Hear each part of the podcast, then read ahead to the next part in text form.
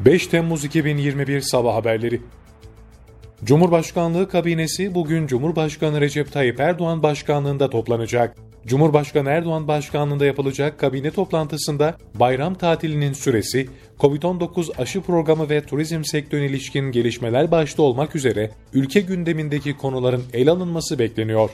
Milli Savunma Bakanı Hulusi Akar tarafından yurt içi ve sınır ötesinde terör örgütlerine karşı yürütülen operasyonlar ilişkin kabineye bilgi vermesi de bekleniyor. Türkiye İstatistik Kurumu bugün 2021 yılının Haziran enflasyonuyla yılın ilk 6 ayına ait enflasyon oranını açıklayacak. Böylece memur ve emekliye yılın ikinci yarısında verilecek maaş zammı netleşecek. Kamu Görevlileri Hakem Kurulu yılbaşında 3 milyon 200 bin memurla 2 milyona yakın memur emeklisi için 3 artı 3 zam kararı verdi. Açıklanacak enflasyon verisi kamudaki 700 binden fazla işçinin ücretlerine 2021-2022 yılında yapılacak zamın belirleneceği kamu toplu iş sözleşmeleri çerçevesi protokolünde de dikkat alınacak.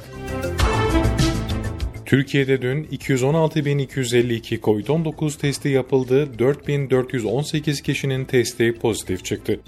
50 kişi hayatını kaybetti, hasta sayısı ise 404 olarak kayıtlara geçti. 4191 kişinin COVID-19 tedavisinin sona ermesiyle iyileşenlerin sayısı 5 milyon 314 bin 930'a yükseldi. Toplam test sayısı 61 milyon 671 bin 470'e ulaştı. Vaka sayısı 5 milyon 444 bin 786, vefat sayısı da 49 bin 924 oldu. Sağlık Bakanı Fahrettin Koca, COVID-19'la mücadele kapsamında bugünden itibaren iki havalimanıyla iki sınır kapısının daha aşı hizmetine sunulacağını belirtti. Sağlık Bakanı Fahrettin Koca Twitter hesabından yaptığı paylaşımda 48 havalimanından 38'inde yurt dışından gelen vatandaşlarımıza birinci veya ikinci doz aşı hizmeti sunuyoruz. 4 ilimizdeki kara sınır kapılarında da şu an aşı hizmeti var. İki sınır kapımız ve iki havalimanında da aşı bugün başlıyor. Sayılar artacak ifadelerini kullandı. Sağlık Bakanlığı'nca yeni tip koronavirüsle mücadele kapsamında bir haftada 5 milyon 345 bin 382 aşı uygulandı. Sağlık Bakanlığı'nın internet adresinde yer alan anlık verilere göre 4 Temmuz saat 19.45 itibariyle ülke genelinde uygulanan toplam doz aşı miktarı 52 milyon 620 bin 495 olarak gerçekleşti.